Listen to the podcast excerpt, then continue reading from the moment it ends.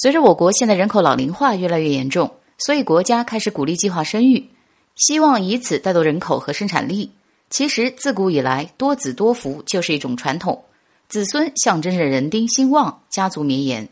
历史上有这么三位，可以说是生孩子中的战斗机了。子嗣不是一般的兴旺，可以说有的甚至因为生孩子带动了一国的发展。首先是中山靖王刘胜，大家是不是听着很熟呢？他就是刘备口中的先祖，是汉武帝的兄弟。刘胜这个人十分喜好美色，所以养了不少美人，加之投胎好，不愁吃穿，所以就开始了他一生的造化之路。据史书记载，刘胜就有一百二十个孩子，这还不包括流落在外或者没记录到的。这么一看，是不是真的很能生呢？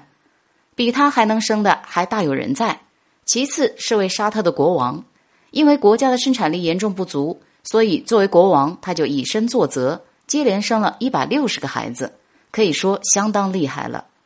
然而更厉害的还在最后，最后这位据不完全统计，他一生一共有五百二十五个儿子和三百四十二个女儿，他就是摩洛哥阿拉维王朝的第二位国王穆莱伊斯梅尔。他哥哥建立摩洛哥政权之后不久就意外身亡了，所以作为弟弟的他继承了哥哥的王位。但是当时国内时局混乱，